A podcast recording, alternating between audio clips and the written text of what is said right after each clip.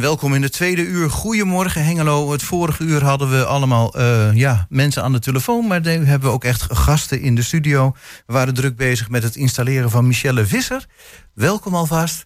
En uh, ja, je microfoon staat nog niet open hoor. Je mag straks. we gaan uh, met Jan-Dirk Beltman, Gerben Hilberink... en met mij, Chris van Pelt, weer een leuk uurtje vullen. Ja, en uh, Chris kondigt al even aan. Michelle Visser schrijft ze van een historische roman... De Vloek van Kasteel Vrijborg. Daar gaan we als eerste mee praten. En daarna komt Elske Mooiman naar de studio. Ja, en dat is een, uh, we gaan het hebben over een zingevende workshop week. Er zijn heel veel workshops te doen in de Mullenwerf. En dat is dan komende week. Het is, uh, ja, ik ga het nu allemaal niet opnoemen. Maar we gaan straks eventjes één voor één de dingen de revue laten passeren. En een paar dingen eruit lichten van wat het nou allemaal te betekenen heeft. We vragen het gewoon aan haar. Lijkt me een heel goed idee. En we bellen met Mirella Jellema over de agenda van de Schouwburg Hengelo. En we beginnen met Laid Back. Ook een heerlijk zomersnummer. Sunshine Reggae.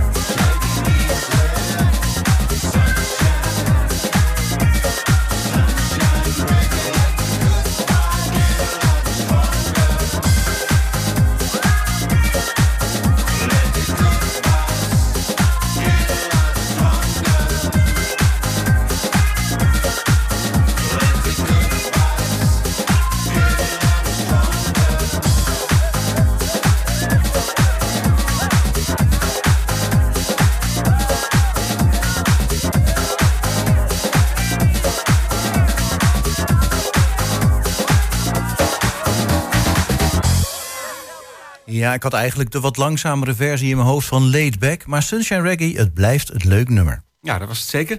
Bij ons in de studio is inmiddels uh, aangeschoven Michelle Visser, schrijfster van uh, een nieuw boek, een historische roman, De Vloek van Kasteel Vrijborg. Goedemorgen. Goedemorgen. Goedemorgen. Welkom, leuk dat je er bent. Um, ja, De Vloek van Kasteel Vrijborg. En ik zag al eventjes uh, toen ik er naar keek, het speelt zich af in de middeleeuwen, de late middeleeuwen.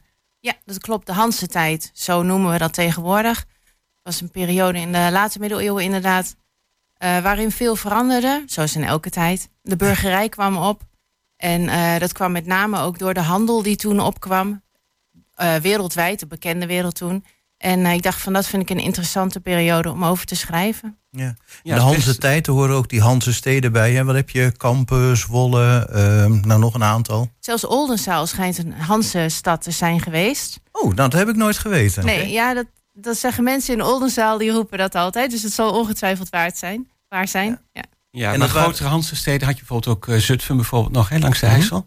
Ja, en, eh, maar echt, dat ging veel verder. Je had ook uh, in, in Zweden en Noorwegen, in Rusland, wat, wat nu Rusland is, tot helemaal in Spanje en Italië. Dat waren allemaal Hanse steden. Want Hanse, dat was eigenlijk een woord. nou, zoals je nu bijvoorbeeld de Europese Unie hebt. Alleen toen was Hanse was gebaseerd op handeldrijvende steden, handeldrijvende ondernemers. En dat ging wereldwijd. Mhm. Ja, eigenlijk een, een internationaal uh, ja, handelsverbond van steden, heb ik er altijd van begrepen. Dat is het inderdaad, ja. Dat is een verre voorloper van, inderdaad, van de Europese gemeenschap, als je het zo bekijkt. Grotendeels wel. Dat is natuurlijk politiek. En de Hanse was niet politiek, maar het was wel uh, heel bijzonder dat toen uh, al die contacten ontstonden tussen, tussen mensen en landen en steden. Ja, en nou zag ik, jouw boek speelt zich in Kampen en omgeving, Zwolle misschien ook wel. Ja, ik heb eigenlijk gekozen voor de driehoek van uh, Zwolle, Kampen en Deventer. Ja. En um, ja, daar speelt mijn verhaal zich af. Ja. En jouw hoofdpersoon hebben waarschijnlijk dan ook contacten met uh, allerlei uh, personen uit het buitenland? zoiets. Het is eigenlijk zo. Um, het boek is eigenlijk het levensverhaal van een broer en een zus. Beatrice ja. en Joris. En uh, de wereld waarin zij leven, dus ook die Hanse steden, die zijn op de achtergrond. En in hun verhaallijnen krijg je mee hoe het leven toen was. Oké. En, en hoe was het leven toen?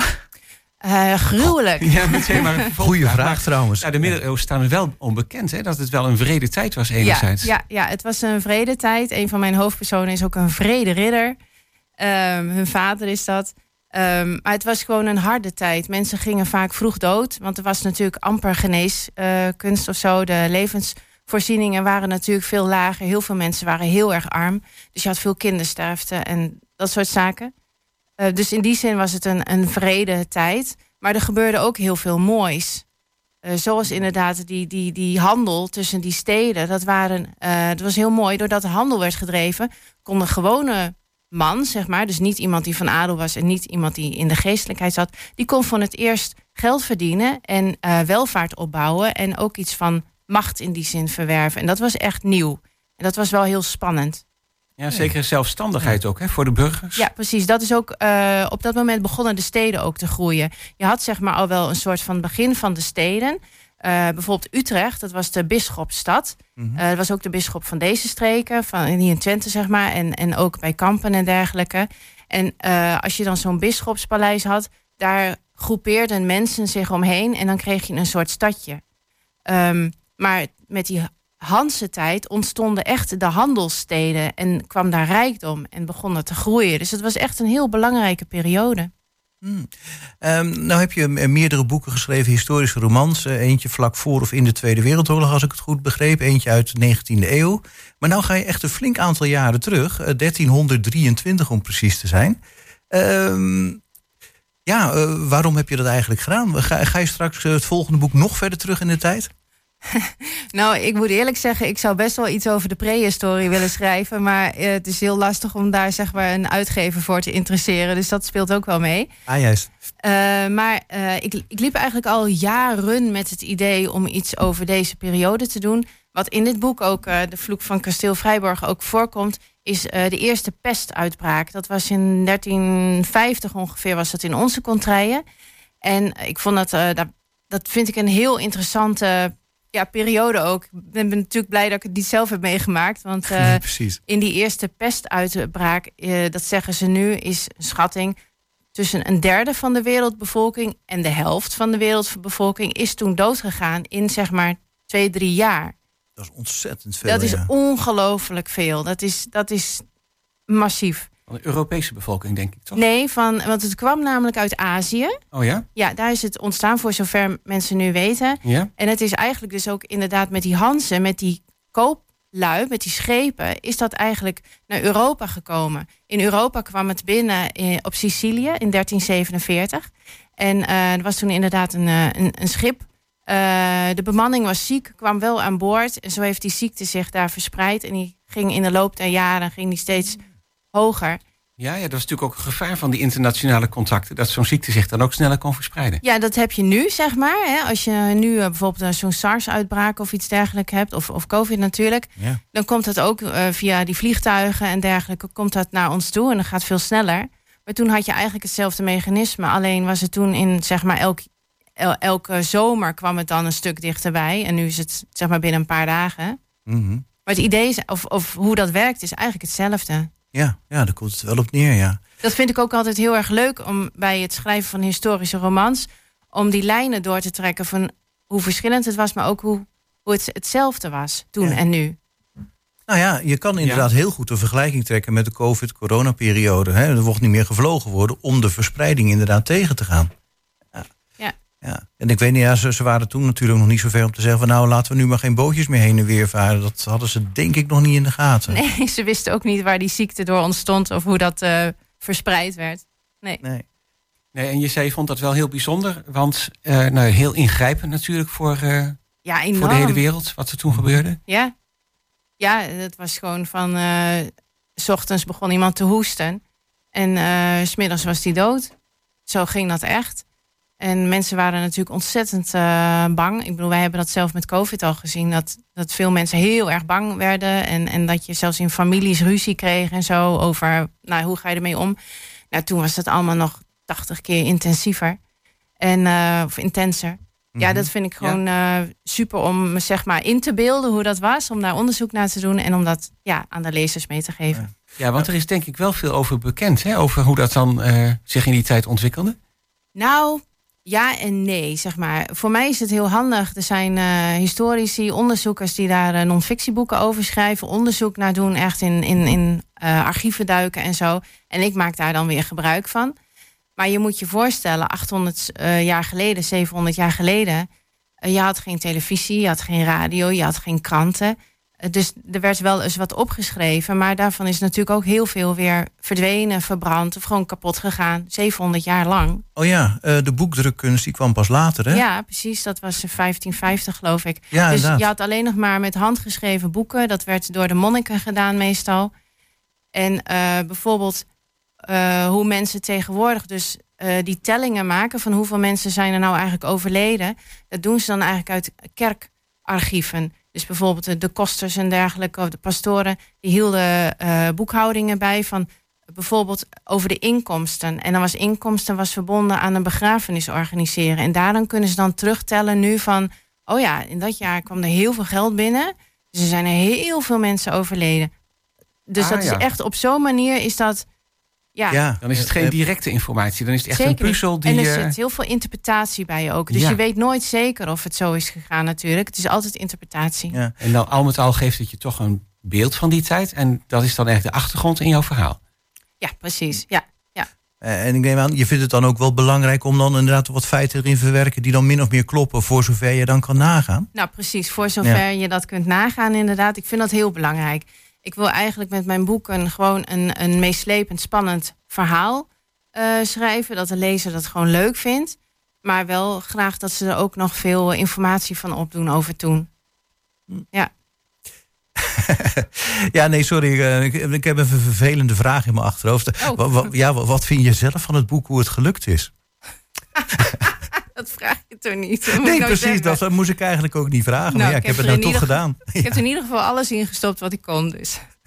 Nee, maar het is toch Helemaal volgens mij wel altijd zo als er een boek ligt en hij komt vers van de pers.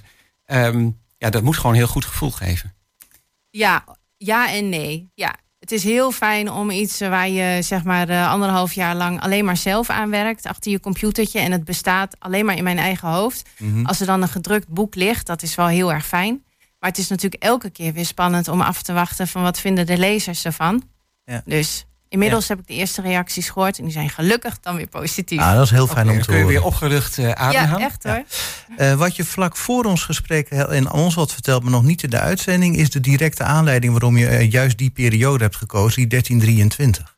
Ja, Dat- dat, klopt. Ik eh, had eigenlijk al bedacht van, nou, ik wil iets schrijven over die Hanse-periode. En dan ga je natuurlijk research doen. En toen kwam ik tegen dat in 1324, dus volgend jaar is dat dan 700 jaar geleden, dat de stad Zwolle afbrandde. Echt tot op de laatste, ja, steen wil ik zeggen, maar de laatste houtplank. Want de ste- Mhm. steden waren van hout, daarom fikte ze ook helemaal af. En eh, dat werd, eh, daarvan zeggen ze nu dat een bepaalde ridder dat heeft gedaan. Mm, En of dat dan waar is, maar dat zeggen ze nu. En eh, ik dacht, nou, dat vind ik een mooi iets om mijn verhaal aan op te hangen. Oké. Dus dat is toch een historische gebeurtenis die echt gebeurd is. En daar spin ik dan mijn personages omheen. En die personages, die heb je gewoon... eh, nou ja, dat zijn eigenlijk je eigen eh, Verzinsels. Ja. personen die je zelf bedacht hebt. Ja, maar dan wel zeg maar eh, niet lukraak. Eh ik vind het dan leuk, mijn personages die vertegenwoordigen als het ware de standen die je toen had. Dus je hebt de adel. Ah, En je hebt Ja. dan zo'n koopman. En je hebt hele arme mensen in de steden. En je hebt de kerk was heel belangrijk. Dus in die zin eh, krijg je door die personages dus een heel goed beeld van hoe de wereld toen werkte. ja. En je had dan nog een ridder met expansiedrift, toch? Ja, net zoals de rijke heren nu hebben we altijd meer geld, altijd meer macht. Dat Ja. was precies hetzelfde toen. Ja, je moet ook altijd een kwaaie pier in het verhaal hebben, Ja, dat maakt het wel een beetje juicy. ja. dat is in dit geval de vrede ridder Jan. Ja. Ehm, die woont op dat kasteel Vrijborg. Ja. Ja, we zijn wel eh, best benieuwd naar het verhaal eigenlijk. En we hebben afgesproken, je zou een stukje uit voorlezen. En dat Ja. wilde je. Ik ga een stukje voorlezen. Kun je iets zeggen, welk stukje, of eh, heeft het een introotje nodig? Ehm, ja, eh, zeg maar, het gaat over hoofdpersoon Beatrice. Dat is de dochter van die ridder. En zij is verliefd geworden op een stadsburger uit Deventer. Maar dat mag natuurlijk niet. Want zij moet rijk, trouwen met een, iemand van adel die geld binnenbrengt. Ah, En eh, nu gaat zij proberen om toch dat zij mag kiezen voor haar grote liefde. Mm. ah, Dus ik heb er twee eh, bladzijden. Je geeft mij een seintje als ik moet eh, we zijn benieuwd. ja, goed. Hoofdstuk 14. Kasteel Vrijborg. Na haar geheime ontmoetingen in Deventer voelt Beatrice zich eenmaal weer thuis hoopvol en gelukkiger dan gewoonlijk. Joris' nieuwe bestaan speelt door haar hoofd en daaruit put ze moed. Ook al ziet de toekomst er somber uit, het is mogelijk dat er iets gebeurt waardoor alles anders wordt. Misschien ligt er ook voor haar een ander leven in het verschiet. Walraven wil met haar trouwen en dat hij die woorden heeft uitgesproken is al meer dan ze ooit had verwacht. Hij wil vechten voor een goede afloop van hun verboden liefde. Nu moet zij de moed vinden om dat ook te doen. Alles is mogelijk, prevelt ze zachtjes tegen zichzelf voor ze haar moeders slaapkamer binnenloopt. Zijn ring is verborgen onder haar kleding, maar dichtbij. Misschien kan ze die straks laten zien, als bewijs van zijn liefde. Vrouwe Marianne zit op een kruk met een zacht lederen kussen en kijkt in de spiegel. Zal ik uw haren vlechten, moeder? vraagt Beatrice. Als haar moeder glimlacht en knikt, pakt Beatrice de haarborstel. Met zachte halen kampt ze de donkerblonde haardos waarin slechts hier en daar wat zilver glinstert. Moeder is nog niet oud. Ze zal zich vast kunnen inleven in haar dochters hartstocht, hoopt Beatrice. Ze neemt de tijd voor ze over haar liefde voor walraven begint, terwijl, ze, terwijl haar hart onrustig in haar borstkas bonkt. Eerst maakt ze dikke vlechten in moeders haar, zet ze vast en reikt moeder haar hoofddoek aan. Moeder, mag ik u iets in vertrouwen vertellen? vraagt ze. Vrouwe Marianne gaat weer zitten en vouwt haar handen in haar schoot. Natuurlijk. Beatrice haalt diep adem en bekent dat ze haar hart heeft verloren aan Walraven, de oudste zoon van de stadsbulte Deventer. Toen ik hem voor het eerst zag, wist ik meteen dat hij de ware was, vertelt ze. Dat is al vele jaren geleden en mijn liefde is sindsdien alleen maar gegroeid. Hij is knap om te zien, sterk en dapper. Hij is aardig en heeft de mooiste ogen die u zich maar kunt voorstellen. Als hij me aankijkt, ben je helemaal gek geworden, reageert de edelvrouw ontzet. Hou onmiddellijk op met die onzin uit te kramen. Mooi. Ja. Ja. En, en, en toen, hoe ging het verder? Ja, Ja, we hadden nog geen cijfer gegeven hoor. Nou Nee. ja. Nee, mooi Eh, en spannend. En je zou niet zeggen ja, dat het eh, al rond de 700 jaar geleden is. Je zei al van eh, sommige dingen zijn gewoon nu ook nog zo. ja, heel veel. Ja, ja. Menselijke emoties zijn in principe Ja. natuurlijk gewoon hetzelfde. Mm. Dus eh, Ja, prachtig. En dit speelt zich dan allemaal af tegen eh, de achtergrond van Zwolle, Kampen, Deventer. ja, precies. In de late middeleeuwen. Er schoot me nog een eh, detailvraag te, binnen toen je aan het voorlezen was. Eh, je, noemt inderdaad hè, vlechten, eh, voorwerpen. En je moet ook oppassen dat dat voorwerpen zijn die toen al wel bestonden. Niet van Ja. ze keek op haar horloge. Dat kan natuurlijk niet. Nee, nee, zeker. En een horloge is wel heel erg, zeg maar, makkelijk. Maar inderdaad. En, ehm, dus ik doe daar ook heel veel moeite voor om dat goed te krijgen. Ik weet ook wel dat er dingen in zullen staan die niet kloppen. Maar dat zal misschien met historie zo ook zijn. Want ja, niemand was daarbij. Maar ik heb ook wel hulp gehad van ehm, eh, ja, een redacteur... die eh, wel ge- afgestudeerd is in de middeleeuwen. En, die Oh ja. en zij bijvoorbeeld... Want ik had namelijk juist in deze scène... Ja. eh, had ik eigenlijk eerst geschreven dat Beatrice mooie linten door haar moeders haar vlocht. Want ik dacht van, ja. van hoe maakten die vrouwen zich mooi? Nou, mooie linten. En toen kreeg ik terug van ja, nee, in die tijd droegen de vrouwen altijd een mutsje om het haar. Altijd. Ook van welke, eh, hoe rijk ze ook waren, ze hadden altijd een mutsje om het haar. Dus je kunt het haar wel vlechten, want het werd wel vastgezet. Maar ja, linten had geen zin, want niemand zag dat. Dus nou, dat verander ik dan. ja, nou ja, dat is dan een mooi voorbeeld inderdaad. Ja, Ja. ja. Ja. inderdaad. Ja, dat klopt dan niet met de tijd. Ik denk dat je misschien oude stadsplattegronden of kaarten erbij hebt gepakt. En in de stad zelf zeker. hebt rond, Ja. steden zelf hebt rondgelopen. Ja, maar in de steden is niks meer te zien uit deze periode. Eh, want ehm, dat, ik gaf dat net ook bijvoorbeeld al aan. De steden waren in die tijd grotendeels van hout gebouwd. Mhm. Nou, nu vind je geen houten gebouwen meer in de steden. Dus dat alles is versteend natuurlijk. Nee, nou in Dus- Zwolle heb je natuurlijk en kampen wat stadsmuren en zo. Maar het is misschien is wel van nog na van deze later. tijd. Ja, allemaal nog van later, ja. Ja. Maar wat wel, ik, voor mij zijn bijvoorbeeld musea heel erg belangrijk. Het Museum van Kampen, Stadsmuseum Kampen of zo heet het. Eh, die vertellen veel over, de ontsta over het ontstaan van de stad. Dat was echt in, in deze jaren waarin mijn boek speelt.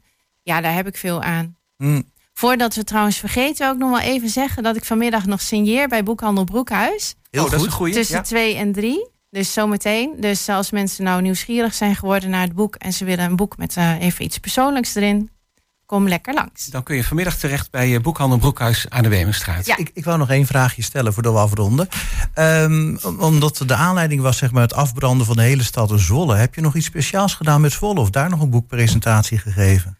Nou, het is een hele leuke vraag om daarmee af te ronden, want dat was inderdaad gepland. Daar had mijn eh, uitgever samen met zijn boekhandel eh, in de Broeren eh, georganiseerd. Maar helaas is dat vorige week, was dat vorige week is afgelast, want er waren niet genoeg aanmeldingen. En dan zeggen ze van ja, dat is niet zo leuk, voor niemand niet, voor mij niet. Als ik voor een lege rij stoelen sta. En voor de boekhandel is het niet leuk. Dus, ehm, dus ik hoop dat iedereen nu snel naar Boekhandel Broekhuis komt om het goed te maken. Lijkt me een eh, goede om mee af te sluiten. Ook vanmiddag om twee uur, zei je? Ja, tussen twee en drie. Oké, nou dankjewel. Leuk dat je hebt voorgelezen uit het boek De Vloek van Kasteel Vrijborg. Geschreven dus door Michelle Visser. Dankjewel. Dankjewel.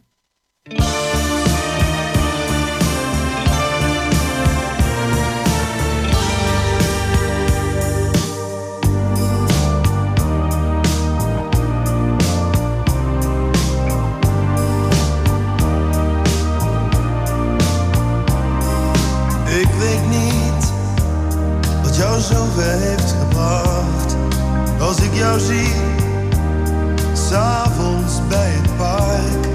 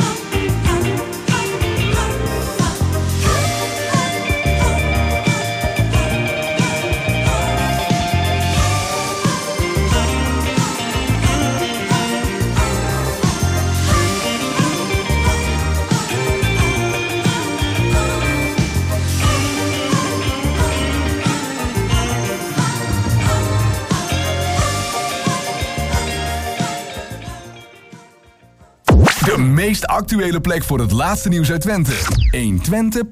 120.nl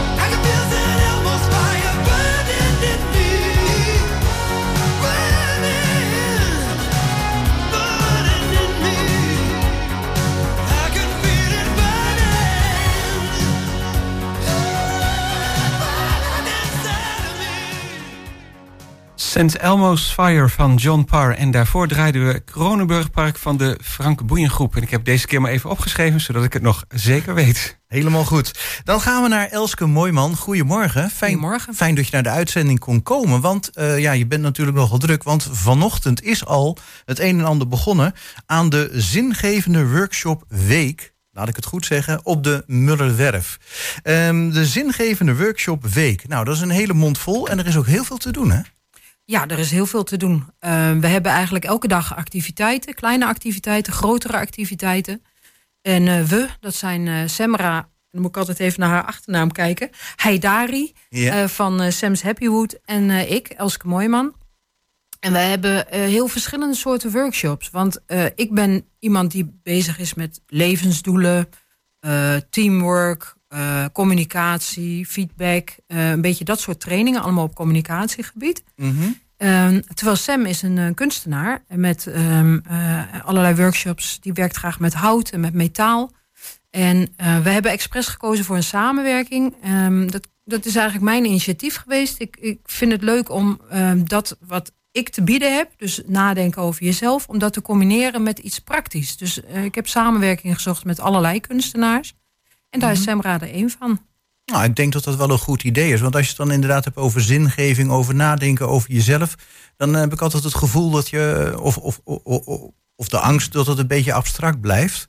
En eh, ja, met kunst nee, maak je iets concreets. Dan maak je het wat toonbaar, zichtbaar. Ik denk Ja. dat dat ook je insteek is. Precies, je legt de vinger precies op de juiste plek. Ik wou zeggen zere plek, maar dat is het juist niet. Het is de goede plek. Eh, maar eh, nee, spot on. Want ehm, dat is precies de bedoeling. Dus dat ik wat input geef waar mensen over kunnen mijmeren, nadenken, sudderen. Het is maar net hoe je het noemt. En dat ze dan gewoon bezig gaan. En Semra heeft onder andere als eh, activiteit levensboom maken. Nou, daar sloeg ik wel op aan, want Ja. dat sluit Ja. bij- aan bij mij van levensdoel. Ehm, en ehm, Nou, die Eh. kan ik me voorstellen dat je daarbij denkt van... eh, daar past en het gesprek en wat je iets maakt. Ik zie bijvoorbeeld ook lepels maken. Kun je eens uitleggen in hoeverre dat iets met zingeving te maken heeft? nou, Houten lepels maken? Precies, ja, een lepel is zeer zinvol. nee, maar klopt. Eigenlijk alles wat Semra, maar dat kan, zou zij zelf nog beter kunnen vertellen. Maar zij past nu op de spulletjes eh, op de Mullerwerf. Ja. Eh, maar ehm, als je bezig gaat met je handen, dan gaan eigenlijk als vanzelf je gedachten naar dingen die voor jou van eh, zinvol zijn. En ehm, bij de ene is dat het boodschappenlijstje, maar, maar wij proberen eigenlijk door het nu samen te brengen in die Mullerwerf. Dus om door, door in één ruimte te zitten. Door toch ook tijdens die workshop lepel maken en rainstick maken heeft ze er ook. Hè? Dat is een instrumentje. ja. Ehm, Ook ehm, een eh, broodplank, borrelplank. ja, precies. Maar dat je, terwijl je daarmee bezig bent, dat je dan ook nadenkt over: Goh, waar wil ik eigenlijk eh, eh, mee bezig met mezelf? Dan moet ik wel zeggen, die laatste die je noemt, de borrelplank maken, die hebben we er ook aan toegevoegd, omdat het dit weekend Vaderdag is. En we dachten, het is een leuke week- weekendactiviteit voor het hele gezin. Die is ook een beetje voor de aardigheid. Is ook een beetje voor de aardigheid. Die is het, heeft het minst met eh, zingeving te maken, omdat die ook relatief kort is. Ja, oké. Nou ja, voor de mensen die dat nog willen, ik laat ik het meteen even noemen. Dan kunnen ze meteen naar de Mullenwerf gaan. Het is om half elf begonnen. Hè, op de Mullenwerf broodplank of borrelplank maken. Eh, leuk voor vaderdag. Half elf begonnen. Je kan er nog eh, terecht tot vijf uur. Klopt? Nou ja, goed, als je dan nog niet helemaal klaar bent, dan mag het ook wel kwart over vijf worden, denk ja ik. hoor, mag best even afmaken. Zeker. Wordt inderdaad gedaan door Semra, die is er nou druk mee. En ik noem meteen de kosten, 25 euro per plank. Ja, en dan mag je natuurlijk de plank meenemen en alle materialen zijn, eh, zijn aanwezig. Dat klopt, ja. Ja. En eh, nou, de, de Mullerwerf, je zou het eh, misschien niet verwachten, zo midden op het industrieterrein, maar het is heerlijk cool daar. Dus het is echt een fijne plek om te zijn. We hebben de drankjes staan en eh, lekkere dingen, dus eh, kom vooral binnenlopen. Nou, kijk aan. Dan hebben we dat vast genoemd. Hè? De mensen die nog een vaderdag cadeautje nodig hebben, kunnen aan de slag. Ja. Gaan we gauw verder met de rest. Ja, Ehm, ja, laten we anders het hele programma eens doorlopen. Je noemde al een aantal dingen. Lepels snijden, eh, levensboom maken en dan... eh, rainstick. Dank je, Ja. de rainstick. Ja, dat zijn de activiteiten van Semra. ja. Mhm. En die worden op verschillende data gedaan. Ik zit even te spieken. Dinsdag eh, 20 juni vanaf half elf zie ik staan. Ja. Eh, lepels maken woensdag vanaf half elf. Ja. En de rainstick donderdag vanaf half elf. Ja, klopt. En eh, de lepels maken is echt een hele dag. En de rainstick en de, eh, eh, en de levensboom is een halve dag. Dus eh, Ah, dus je neemt er ook wel echt de tijd voor. Maakt eh, iets Ja. heel moois waarschijnlijk. ja, je maakt echt iets heel moois. En het, het heeft ook wat tijd nodig. En ehm, ja, juist om het, in die combinatie met die zingeving. Het is ook belangrijk dat je het een beetje rustig doet. Dat heel veel mensen, eh, zodra ze gaan zitten, dan zeggen ze... Ja, ik ben dat niet gewend om te doen. En, je moet, ze ze moeten ook een soort eh, drempel over. Ook dat heeft weer met die zingeving te maken. Je ziet vaak mensen groeien in van... oh, dat gaat eigenlijk best. Oh, ik kan dit wel. Nou, en dat lepels maken, dat komt echt wel heel precies. Dat is echt met een scherp mes. En dan maak je echt van een stok, van een stuk hout... maak je langzamerhand een lepel. En dat, ja, dat, dat vraagt echt veel tijd. Ja. Ja. Ja, ik ik denk ook dat het drempeltje is van eh, tussen de maatschappij van tegenwoordig eh, gejaagd, snel, snel. Je wil die lepel eigenlijk eerst in vijf minuten klaar hebben. Maar dat Ja. gaat natuurlijk sowieso niet lukken. Nee, dat gaat echt sowieso niet lukken. En zelfs dus niet in een, half da- een halve dag, eh, zoals die andere workshops. De, Mhm. de, de lepel eh, heeft echt die hele dag nodig. Ja, en ik Ja. zie daar ook wel bij staan. Dit ambachtelijke proces biedt niet alleen een praktische vaardigheid, maar ook een kans om zich te verbinden met de tradities van oude ambachten en de natuurlijke wereld. Want eh, lepels maken en gereedschappen maken is natuurlijk iets wat de mens al duizenden jaren doet. is natuurlijk van een hele tijd geleden. En, eh, en tegenwoordig niet. Dan ga je naar de, naar de winkels in de stad en dan haal je gewoon een lepel. En misschien is dat ook wel prettiger tegenwoordig. Maar goed, op het moment dat je ermee bezig bent, realiseer je dat ook. En dan denk je, oh, oh ja, vroeger moesten mensen hun eigen lepel maken. En eh, eh, ja, dat, dat was nog weer een klusje wat er dan weer bij komt. Hè? Maar ook, hoe mooi is het dat je dat kan doen? Je kunt natuurlijk veel meer dingen maken. Hè? Je, Mhm. Mensen maakten ook eh, kommen en borden en dat soort dingen. Ja, ja, ja, en de bekende potten eh, Ja. in allerlei varianten. Precies, precies. En op een gegeven moment ga je naar tafel, stoelen, bankstellen. Maar zover gaan we nu nog even Zeker, niet. zeker. Nee, nee, nee, bij Semra kun je wat dat betreft van, van alles eh, eh, eh, eh, aan workshops afnemen. Maar eh, Mhm. nee, zover gaan we nu Nee, niet. maar die gedachten zitten dus wel achter van het is iets wat eh, de mensheid al eh, heel lang doet. Ja. En waar je rustig de tijd voor moet nemen om zo'n ambacht ook een beetje onder de knie te krijgen. Ja, klopt. En ook de combinatie met dat je op die manier ook hout hergebruikt. Dat je realiseert wat voor mooi materiaal dat is. En ja, ehm, eh, op die manier, ja, ik zit nu helemaal haar verhaal te vertellen. Maar dit is wat, eh, wat ik allemaal van haar heb meegekregen, inderdaad. Mhm. ja. Nou, volgens mij goed overgebracht, toch? Ja, ja, zeker. Nou, is het dan ook nog zo, eh, bijvoorbeeld juist met dat lepel maken, omdat het wat langer duurt, ontstaan er dan ook eh, wel gesprekken? Eh, dat je er ook eh, met elkaar Ja, in dialoog zeker. gaat over, eh, ja. Ja. ik, ehm, eh, voordat ik met haar ging samenwerken, ben ik natuurlijk eerst een workshop van haar gaan volgen. En daar waren ook andere deelnemers. En eh, dat wa- waren een moeder en een dochter. En die moeder had die workshop cadeau gekregen van haar dochter. En eh, aldoende ontstaan vanzelf gesprekken. En in dit geval zeker, omdat die mensen natuurlijk elkaar goed kenden. Maar ook met mij. En ja, je krijgt toch al heel snel, juist omdat je elkaar niet aankijkt, gaan die gesprekken op de een of andere manier toch wat dieper dan wanneer je elkaar wel aankijkt. En dan wordt het wat oppervlakkiger. Ja. En ehm, die moeder was er zo door gegrepen dat ze het meteen bijboekte om ook met haar man te doen. Omdat ze ook graag zo'n soort gesprek met haar man wilde, denk ik. Maar Ah, ja, dat zal. ja. ja, dus ehm, inderdaad, de gesprekken eh, gaan vanzelf ook wat, eh, wat dieper. Ja. Ja, mooi. En, en, en jouw workshops, want ik zie staan, jij hebt eh, bijvoorbeeld individuele coaching. Ehm, Ja, ik- ehm, van een half uur zie ik ergens staan. Ehm, even kijken, communicatie, vrouwelijke en mannelijke communicatie en teamrollen. Is ook een workshop van jou? klopt. Ja, dat is eigenlijk meer een soort lezing die ik houd. Maar Ja. mijn lezingen zijn wel een combinatie met... eh, ik, het is altijd interactief, dus het is iets tussen een lezing en een workshop in, zou je bijna kunnen zeggen. Ja, ja, Ja. dat is van die communicatie, vrouwelijk en mannelijk en teamrollen. Dat is meer een soort lezing. Klopt. En eh, de coaching is natuurlijk één op één. En ehm, ehm, normaal gesproken ehm, is een coachingsgesprek een uur. Ja. Maar om het eh, eh, ja, een beetje binnen zo'n workshopweek te kunnen laten vallen, heb ik een eh, instapmodelletje bedacht. En bied ik een workshop aan tegen gere- gereduceerd tarief. Ook 25 euro om aan te sluiten bij de, de borrelplank, zou ik maar zeggen. Ja, ja. En, Ehm, en dan wat voor coachingvragen verwacht jij bijvoorbeeld? Waar zou je mee terecht kunnen bij jou? Nou, waar je goed bij mij terecht kan, is eigenlijk alles wat met communicatie te maken heeft. En ehm, ehm, mijn slagzin is altijd: als je luistert, hoor je meer. En dat eh, zit een beetje in de sfeer van: hoe kan het nou toch dat als ik iets zeg, dat die ander niet begrijpt wat ik bedoel? Gebeurt zo vaak?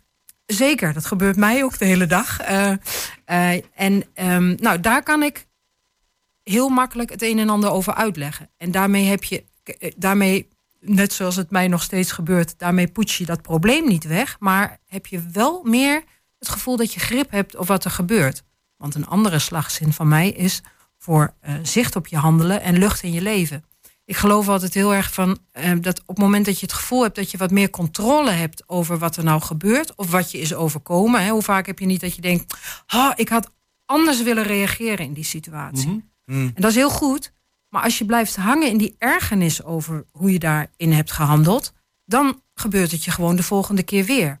Terwijl als je dus gaat kijken naar wat er nou gebeurde, dan zul je zien dat je in de volgende situatie je wat ontspannender voelt en waarschijnlijk anders kunt reageren. Ja, en dan misschien van tevoren, reageert zoals je achteraf ook had willen reageren. Ja, Hè? ja. Van tevoren gaat bedenken van als ik weer in zo'n situatie ben, ga ik proberen zo en zo te reageren. Ja, neem ik me voor om het voortaan zo te doen. En ook al lukt het dan niet, ook weer niet in de ergernis schieten, maar denken: wat maakte nou dat het me nu weer niet lukte? Nou, dat kun je ongeveer in dat eh half uurtje coaching verwachten, dat ik je daar wat handvatten in geef en een, een, een, een tool in kan eh, eh, aanreiken waarmee dat wat makkelijker lukt. Ja, nou dan wil Oh, ik ja. toch vragen, kun je alvast een tip weggeven? Of eh, in de, vooral in de communicatie, dat je net zei, hè, van goh, eh, ik zeg toch wat er gebeuren moet, of ik zeg wat ik bedoel, en waarom begrijp je dat niet?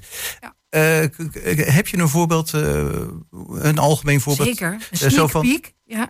Ja, precies. en zo van, ja, noem eens een voorbeeld. ja, het voorbeeld wat ik altijd gebruik is heel simpel. Als ik zeg: ik loop met mijn hond. Ik loop met mijn hond. Laat ik het Ik daarbij loop met mijn houden. hond, Ik ja. loop met mijn hond. Dan heb jij daar een ander beeld bij in je hoofd dan jij. Ik wijs nu voor de, voor de luisteraars naar de beide interviewers. Ja, Eh, heel en, de, goed. en de een zal een beeld hebben van eh, een hond die die bij mij vindt passen. Een ander zal een beeld hebben van een hond die zelf een hond heeft en die heeft dat beeld erbij. Ja. De een ziet mij lopen op een stoep, de ander in een bos. En Langs eh, een sloot bij mij. Precies, kijk hier. Je, Nou. nou. je vult hem al mooi in. Hoe komt dat? Dat heeft te maken met wat jij in je rugzak hebt aan ervaringen, aan plaatjes van honden, eh, aan associaties. Want er zijn mensen die een bepaalde hond bij mij bedenken. Mhm. Daar gaat dus in zoverre wat mis. Ik bedoel, ik zeg één zin en jullie hebben allebei een verschillend plaatje. Nou lijkt me dat in dit voorbeeld nog niet eens zo heel erg. Precies, maar stel nou dat ik zeg ik ben verdrietig. Dan gaat dat ook op die manier. Ja, En ehm, nou, wat ik daarmee laat zien is dat, en dat noem je dan met een eh, communicatieterm, een referentiekader. Anders gezegd, gewoon wat ik net zei, je rugzak met ervaringen en associaties. Die maakt dat dat wat jij meemaakt of ziet eh, of hoort, dat je dat op een bepaalde manier hoort.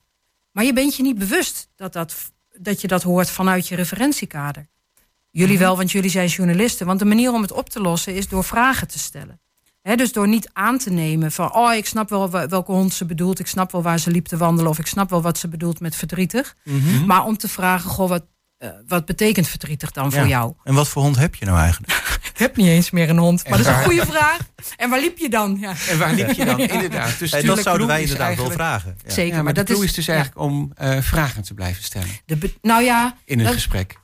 En, en, dat kan niet altijd. Maar als je dus wilt terughalen, wa- waar ging het nou mis? Dan kun je eh, dus bekijken van, oh, ik was het aan het invullen in plaats van aan het doorvragen en begrijpen.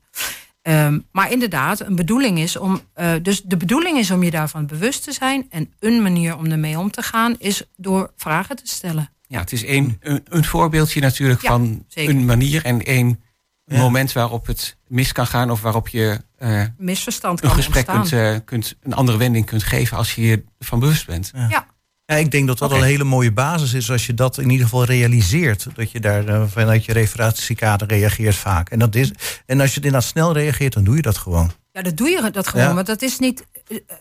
zo zijn we gebouwd. Onze hersenen werken zo dat je dat referentiekader nodig hebt om de boel om je heen te begrijpen. Dus gelukkig maar dat het zo is. Ja. Alleen daar ontstaan ook misverstanden door. Ja. Ja.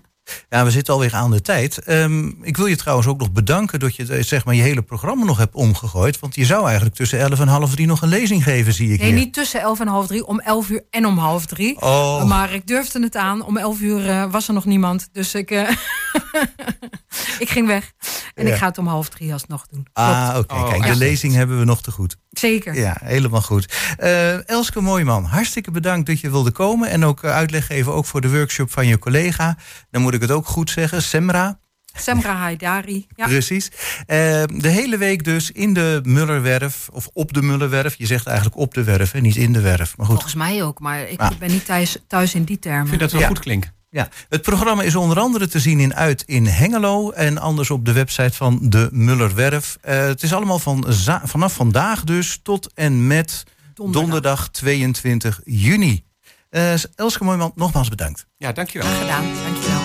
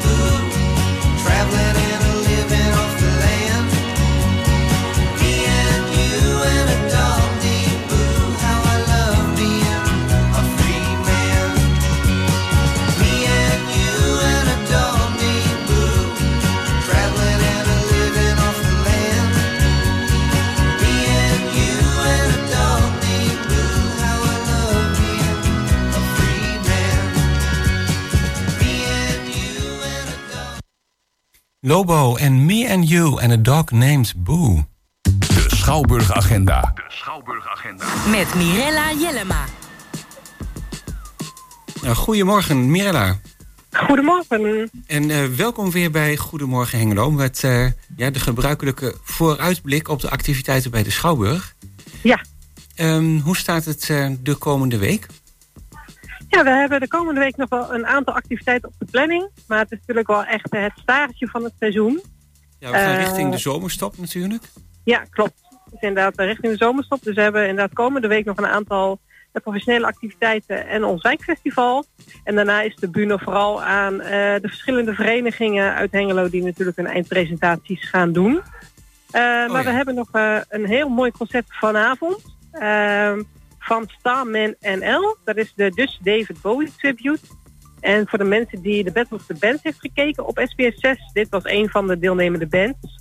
Ehm, en ja, weet je, de, de frontman van deze band komt akelig dicht in de buurt van de stem van David Bowie. Dus voor de liefhebbers van zijn muziek is het vanavond eh, eh, echt een aanrader. En er zijn nog enkele kaartjes te koop. Aha, nou, dat is ehm, vanavond. Mooi. Eh, nou, dan hebben wij eh, op woensdag 21 juni nog een uitverkochte zaal voor Theo Maassen. Eh, Theo Maassen is natuurlijk ja, geen onbekende in cabaretland. Een cabaretier die altijd heel scherp is. ehm, met natuurlijk zijn Brabantse tongval. Dus ja, iedereen die een kaartje heeft weten te bemachtigen, wens ik alvast heel veel plezier. Ja, ik zie erbij staan wachtlijst. Ja. Betekent, klopt. betekent eigenlijk dus dat hij uitverkocht is, maar je weet maar nooit. Klopt, inderdaad mensen die eh, ja, kans willen maken op zich op de wachtlijst laten zetten. En op het moment dat de kaarten terugkomen, eh, dan nemen wij contact op met eh degene die op de wachtlijst staan met de vraag, heeft u nog interesse om naar Theomaas te gaan? Ah ja, oké. Op die manier werkt dat. Nou, en dan, Ja. ja. ja, dan staat er deze week op vrijdag nog wel iets bij jullie op het programma. Eh, ja, eigenlijk staat het hele weekend niet zozeer, staat wel op ons programma, maar het is niet in de Schouwburg. We hebben dit weekend weer een editie van Schouwburg Hengelo on Tour. Op 23, en 24 en 25 juni. En dan strijken we neer in de Hassela S. Eh, bij het Hasselo eh, wordt een festivalterrein gecreëerd. eh, waarbij samen inderdaad met de wijk er een heel leuk programma is samengesteld. En op vrijdagavond is daar de Comedy Camper. Eh, vier comedians die op het buitenpodium inderdaad eh, ja, hun beste grappen laten horen. Eh, dus iedereen is van harte uitgenodigd om te komen kijken, zowel eh, uit de wijk Hasselen als iedereen verder buiten. De entree is gratis. Het hele weekend zijn alle activiteiten gratis toegankelijk. En zoals gezegd op vrijdag dus inderdaad de comedy camper. Op zaterdag is er ook activiteit en op zondag ook. Op zaterdag is er overdag een eh, informatiemarkt waarbij de verenigingen die in het cultuurhuis actief zijn eh, zich van hun beste kant laten zien. Eh, en s'avonds is er eh, ja, Ierse volkmuziek van een band waarvan ik de naam nog steeds niet kan uitspreken. Oh ja. Nee, die lijkt me ook heel moeilijk om uit te spreken. Dus dat, eh, ja, Ja. ik ga volgen. Het is volgens iets in de trant van Oila Nies. Eh Ierse volksmuziek van een band met jonge muzikanten, waarvan er een aantal ook eh, hun roots bij ons in de regio hebben liggen. Eh, dat is op de zaterdagavond. Ja, heerlijke Keltische folklore ehm, van een band met Nederlandse roots. Eh zoals gezegd, lekker buiten op het plein. Dus hoop het, hopelijk gaat het weer wat we nu hebben nog een weekje langer door. Eh, Geniet dat er zou hier heel de mooi voor zijn. Ja, zeker. Ja, dat zou heel mooi zijn. Weet je, niet te warm, eh, maar wel gewoon dat fijne zonnetje op je bol. Eh, Ja. En dan inderdaad overdag genieten van eh, alle lokale verenigingen en het avonds van deze mooie band. Je maar, eh, zondag is daar nog eh, een activiteit die erbij hoort, zag ik. Ja, klopt. Op zondag hebben we een, een koffieconcert. Eh, dat is klassieke muziek van eh, het trio Blend. Eh ze worden daarnaast aangevuld door inderdaad nog een, een trompetist en een slagwerker. Dus we hebben een vijf-mans ensemble die klassieke muziek speelt. klezmer, gypsy, tango, jazz. Dus heel breed. Voor de liefhebbers van dat genre zondagochtend om 11 uur. En in de pauze staat daar natuurlijk koffie, thee en krentenweg klaar. Ja, mooi. En dat is allemaal bij Cultuurhuis Hasselo, hier in Hengelo. Klopt. Ja. Hoi Mirella, trouwens, eh, Chris hier. Ik heb hem aangeschoven. Eh, het staat Schouwburg Hengelo on Tour. Ik denk van, is het dan ook nog een soort promotie om nog, eh, zeg maar, eh, eh, bij de Hasselen S ook nog kaartjes te reserveren voor het volgende seizoen? Eh, nee, dat is niet het, eh, het doel van uh, Schouwburg Hengelo on Tour. Het doel van Schouwburg Hengelo on Tour is vooral om inderdaad eh, de wijken in te gaan. eh, daar kunst cultuur te brengen. Eh, vorig jaar waren we in de Berglo S, dit jaar in de Hasselen S. En als er luisteraars zijn die zeggen van... oh, dat zou ik volgend jaar wel bij mij in de wijk willen hebben... dat kan. Uh, mailt je dan aan uh, als inderdaad een wijk in Hengelo... waar je graag zo'n kunst- en cultuurfestival plaats wil laten vinden. Uh, want als het goed is gaan we ook volgend jaar weer een wijk opzoeken om dat te gaan doen. Ah, oké. Okay. Helemaal goed. Okay, nou, mooie combinatie, denk ik, in combinatie met een uh, wijkcentrum of cultuurhuis. Ja, zeker. Ja, en dan zie ik daar nog staan de eindvoorstelling Take 5. Hadden jullie het daar al over gehad of nog niet? Nee, die is uh, nee. volgende week zaterdag. Vol ja, volgende week zaterdag en zondag. En zondag, uh, ja. Ja, X-Dance natuurlijk een van de grootste dansscholen van Hengelo. Met heel veel klassen. zij komen met hun eindvoorstellingen drie keer in de grote zaal. dus ja, dat wordt ook weer genieten. Ja, en Take 5, dan moet ik aan één bepaald liedje denken. Dat was een jazzachtig nummer al van heel lang geleden. Ik neem aan dat hij dan ook wel voorkomt in die voorstelling. Die kans is uh, zeer aanwezig. dat heb je heel mooi gezegd. Voor wie het wil weten, dat is um, aanstaande zaterdag 24 juni uh, om half acht. En dan waren er nog twee data, zei je, zondag? Ja, 25 juni om half één en om half zes. Kijk, en dan zijn we de week weer uh, rond. Klopt. Nou, uh, dankjewel weer voor je toelichting. En uh, ik denk dat we volgende week nog wel even kunnen bellen over wat er daarna volgende week te doen is. Want ik zie dat er toch nog wel een paar dingen staan. Ja, klopt. Ja, volgende week kom ik nog graag weer even in de uitzending. Fijn, en dan gaan we langzaam maar zeker wel richting de zomerstop. Maar ehm, volgende week spreken we dan heel graag weer. Dankjewel. Nou, en helemaal goed. fijn Dankjewel. weekend. En daarmee uh, zijn we ook Oh, ja, aan het einde gekomen van deze Goedemorgen Hengelo van zaterdag 17 juni. Uh, weer heel erg bedankt voor het luisteren. Heel fijn weekend en heel graag tot de volgende keer. Daar heb ik niks aan toe te voegen.